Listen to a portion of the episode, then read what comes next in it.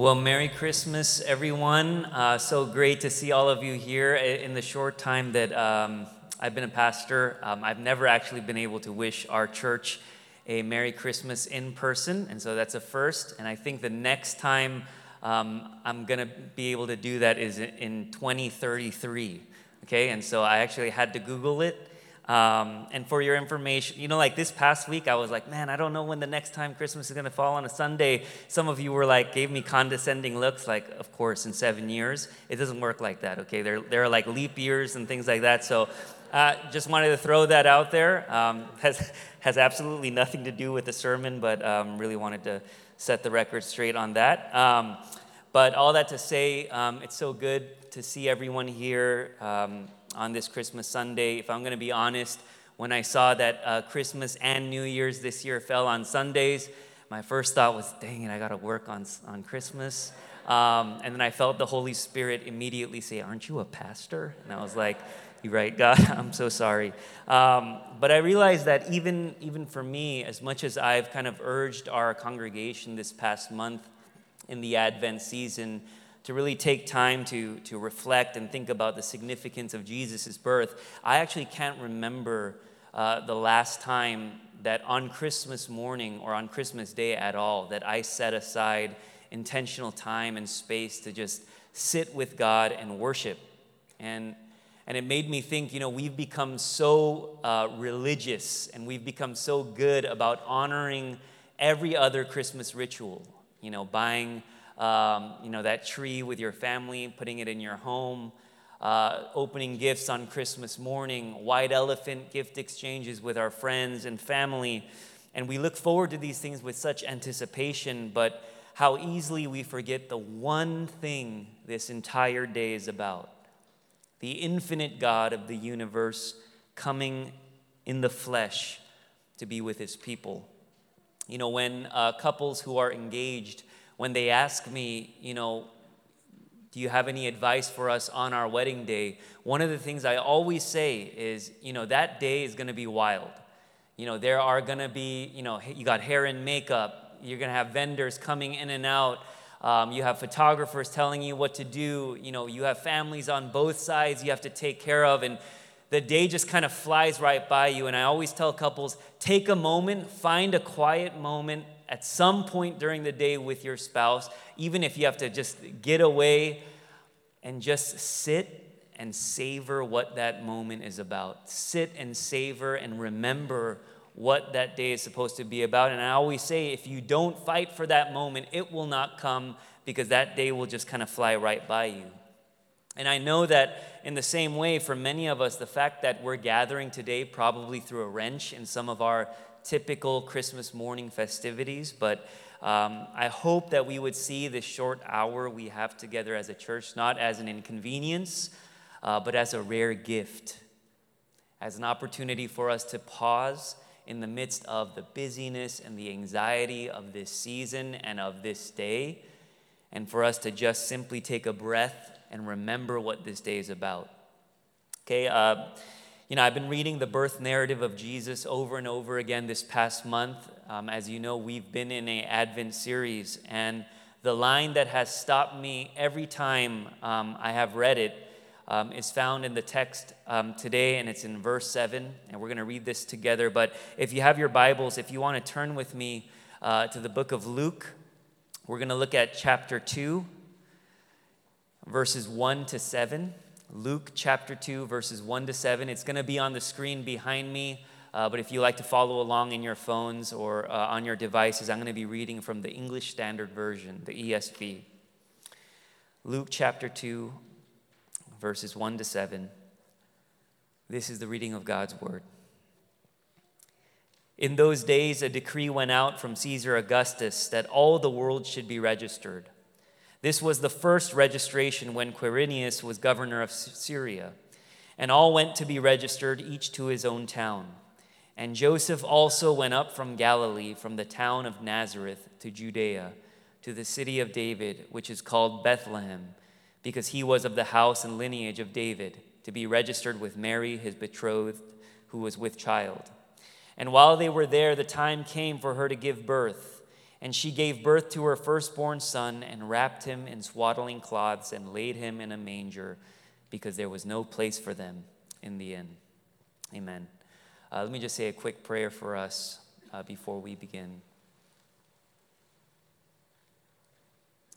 May the words of my mouth and the meditations of our hearts be pleasing to you, that on this Christmas day, on the day when you became flesh to be with your people, that we would receive you again, that you would open our hearts and our ears to receive what you would have for us today. In Jesus' name, amen. Amen. That verse in verse 7, um, which is the verse I'm really going to center today's talk around. And she gave birth to her firstborn son and wrapped him in swaddling cloths and laid him in a manger because there was no place for them in the inn. The most important person in history has been born, and there was no place for him in the inn. It's Christmas Day, and there's no place for Jesus.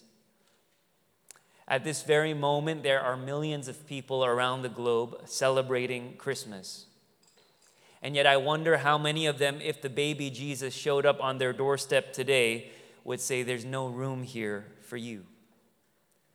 It's a sad reality of Christmas that from the very day Jesus was born, he was overlooked and rejected. Now, there are a lot of potential reasons as to why there was no place for them in the end. Um, on one hand, in verse 1, we read that Caesar Augustus has just decreed a census. So, a lot of people were traveling, and even though Bethlehem wasn't a place where a lot of travelers typically went through, um, that night, you have to suspect that there were a lot of travelers, and maybe it's, you know, that there was just no vacancy. Perhaps it's because Joseph and Mary just couldn't afford the lodging. We know they were very poor. Or perhaps the innkeeper just wanted to hold out for better paying guests. You know, some scholars even believe that um, this may not even have been an inn in the traditional sense, in the traditional way we think about inns, that it's possible that what, this, what the Bible is talking about here is that it was a guest room in a home. So it's possible there was actually a family living there, and that family didn't want some strangers coming in and giving birth to a child on their, in their living space. Whatever the reason is, the bottom line is that there was no room for a pregnant, homeless woman about to give birth to the Savior of the world. And before we jump to how could that have happened, how could anyone turn this family away, like when they're about to give birth, when they're visibly exhausted from their travels. You know, um, many of you know what it's like in that moment right before you're about to give birth. It is a stressful moment. And you think when you read this story, how could there be no place for them there? And yet I think we don't I don't realize that we do it all the time. Every day we overlook and reject Jesus. And we have our reasons too. And some of them are pretty good reasons. You know, we're busy with work and school and kids. Our schedules are full. We have things to do. We have so many people to host. Life is chaotic. Things come up. We have priorities. And it's one of the greatest ironies that there's no room in the world for the one who created the world. It's a foreshadowing of the way Jesus lived his entire life. He says in Matthew 8 Foxes have dens and birds have nests, but the Son of Man has no place to lay his head.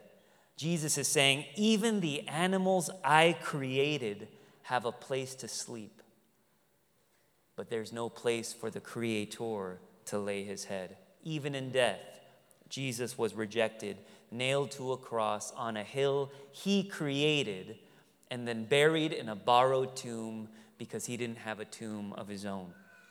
There was never any space for the one who created time and space. You know, I have, um, I have a friend who has a 15 year old daughter, and he's like really discouraging sometimes because um, he responds to all my Insta stories, any Insta story that I post of me and my daughter, and he's always like, don't get used to that you know, it's, it's not going to last much longer. You know, they grow up so fast. I'm like, why do you say that? You know, um, and and he told me this story. Um, I guess um, he he took his daughter and four of her friends uh, to a Justin Bieber concert recently. And I guess he got this special package where they give you two VIP passes um, along with the package where you can kind of go in after the show, meet Justin, take pictures with him. And, you know, this poor dad, he thinks, like, of course, his daughter is going to give him the extra ticket, right? Um, the, the extra VIP pass. Uh, but I guess somewhere in the van ride, the daughter, his daughter, and her friends already decided who was going to go in and she just told him, "Oh yeah, Dad, sorry, it's already decided. You just just wait out here." And he was like, "You know, I don't even like Justin Bieber. You know, it's not like I even wanted the tickets, and I would have definitely had her take one of her friends, but the audacity." He was like, "Who bought those tickets?"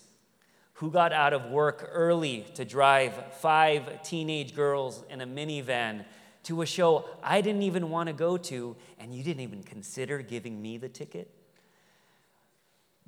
And sometimes I, I, feel like Jesus is sitting on his heavenly throne thinking, I gave you everything that you have the air that you breathe, the food that you eat, the job that you get to go to every single day. I gave you everything your family, your friends your home, and you're telling me there's no room for me in your life. You're telling me you have room in your schedule for all these other things I gave you, and that yet there's no place for me anywhere. And I don't say this to make us feel guilty on Christmas morning. I say this because this is the Christmas story. It's a story about rejection, it's a story of God traveling infinite distances, leaving all the glory and comforts of heaven to get to us, only to find that there's no place for him in the end. And so today I want to read the Christmas I don't want to read the Christmas story as something that happened a long time ago. I want to read the Christmas story as something that's happening in real time now. And it's confronting all of us who are sitting here this morning with a very real question is there room for Jesus here? You know, if you've been with us the past month, you know that we've been in a, uh, we were in an Advent series called Jesus Through Their Eyes. And each week, we looked at the birth narrative of Jesus through the eyes of the different characters in the story. In week one, we looked at the birth of Jesus through the eyes of Mary. Mary, not married, Mary, this young, ordinary, poor teenage girl who's told she has a savior of the womb, savior of the world in her womb. And what that conveys, what that moment conveys about who Jesus is and what he came here to do. In week two, we looked at the birth of Jesus through the eyes of Herod this man who reeked of insecurity, this man who clawed his way to the top to become the self proclaimed king of the Jews, who did everything, who used fear and domination to keep his place and to keep his kingdom intact. And we talked about how Jesus' birth threatens all the Herods out there and the Herods in here. In week three, we looked at the story through the eyes of Joseph, Jesus' earthly father a man who in every way subverts our understanding of manhood and masculinity, a man who's given no words in the story, and yet one who so clearly embodies Jesus in the way he loves, serves, and protects his wife. And then last week, we looked at the story through the eyes of the shepherds and the wise men, two groups of people who could not be more different, who come together on that fateful night over 2,000 years ago to worship the newborn king. And it reminds us that we are not defined by the worst parts of who we are, and we are not defined by the best parts of who we are. That the gospel humbles the wisest of men and women and lifts up the lowliest of shepherds. And all of it has led us to today, Christmas Day. And today I don't want to look at the story through their eyes. I want to look at the story through our eyes, which is why I've titled today's sermon, Jesus Through Our Eyes. What does the birth of Jesus mean for us in Los Angeles in 2022, and why does it matter? Okay, I'm just going to give us two simple things, two quick points. Uh, if you're a student, youth student in our children's ministry, our children's ministry director puts together these amazing packets that have notes that you can follow along with.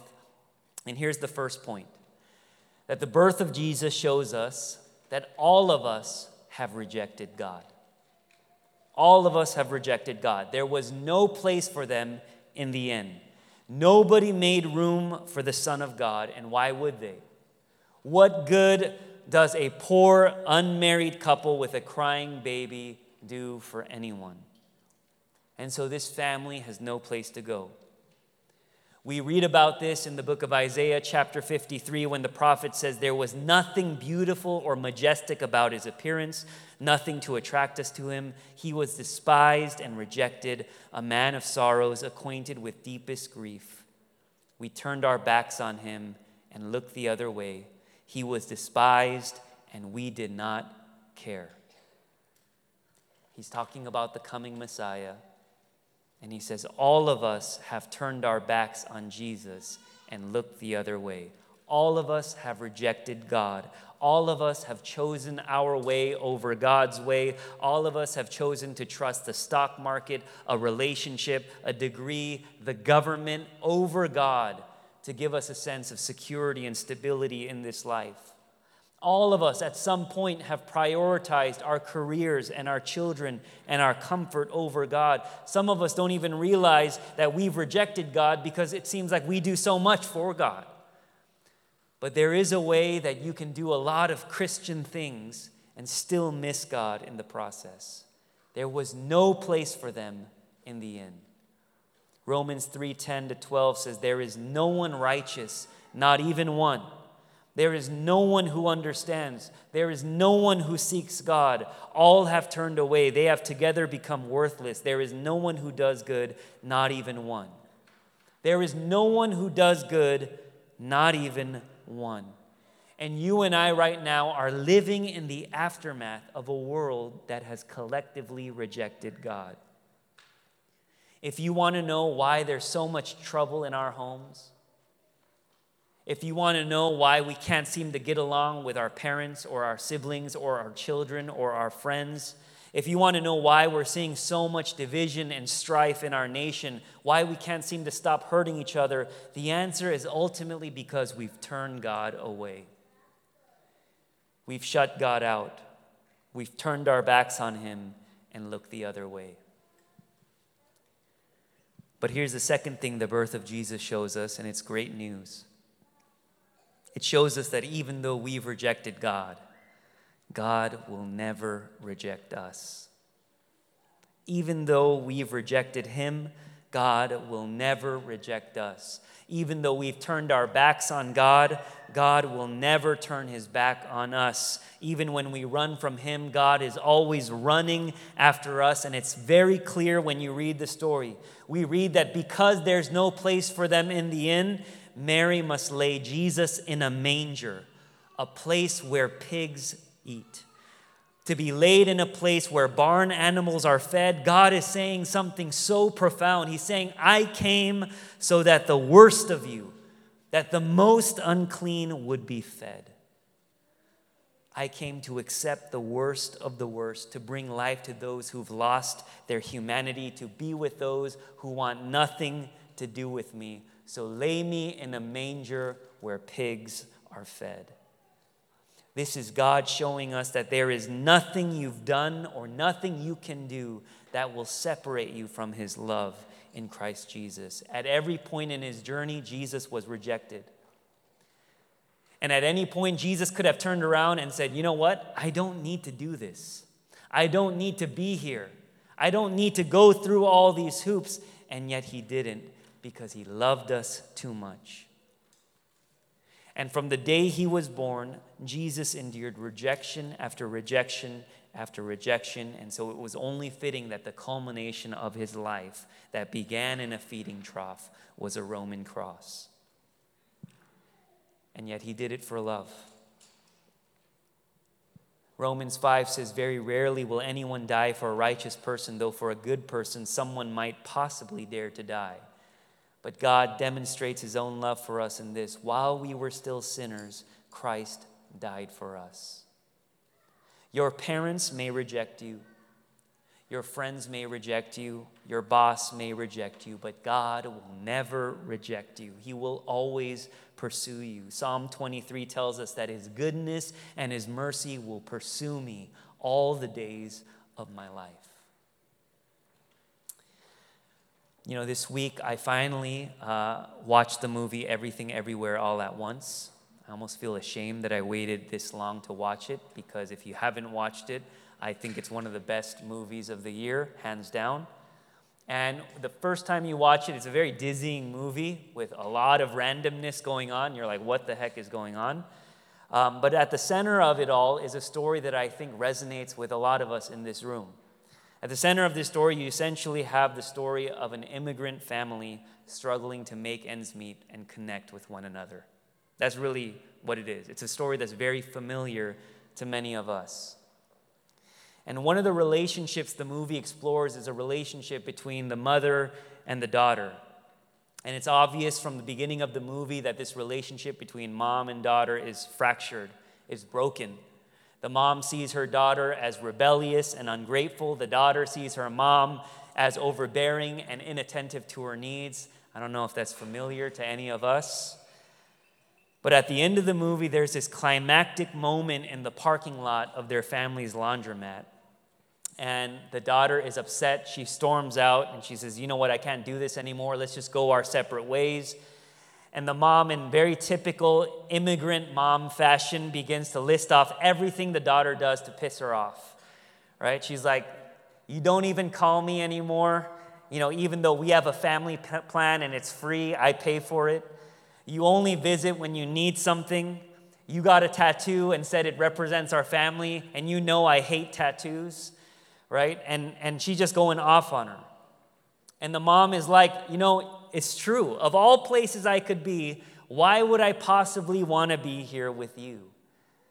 And, and the daughter's like, yeah, you could be anything, anywhere. Why not go somewhere where your daughter is more than just this? It's a haunting line, I think, especially if you grew up in an immigrant household. Why not go somewhere where your daughter is something more than just this? And I'm, probably going to butcher the lines of what the mom says in that moment, but what she said, and I'm watching it, and it just broke me. She says, You're right, it doesn't make sense, but I still want to be here with you. I will always, always want to be here with you. The incarnation is the God of the universe saying, You're right. I could be anything, anywhere. I created everything. The world was made through me, in me, and for me. I don't have to put up with all this rejection, but I still want to be here with you. I will always, always want to be here with you. Christ coming into this world is a picture of God's unwillingness to let us go no matter what the cost. This is what Christmas is about. So today, as we sit here, we know exactly where God stands. But you and I now have a choice to make. Will we on this Christmas morning turn away from Jesus, saying, There's no room for you here? Or will we invite Jesus to be Lord of our lives? In Revelation 3:20, Jesus says to the church in Laodicea, he says, "Here I am, I stand at the door and knock. If anyone hears my voice and opens the door, I will come in and eat with that person and they with me." Jesus is saying, I am always coming to you, I'm always moving toward you. Will we turn away or will we open the door and receive the free gift of life Jesus came to give us? A life of meaning and purpose and joy. Let's pray.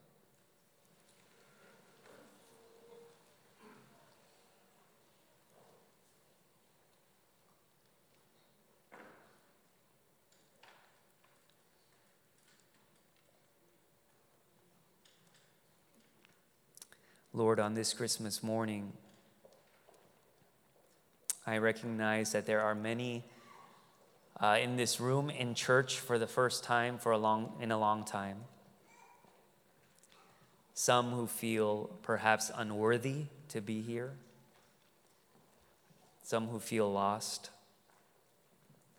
I know that for many of us in this room, this season is a difficult time, a time of grief,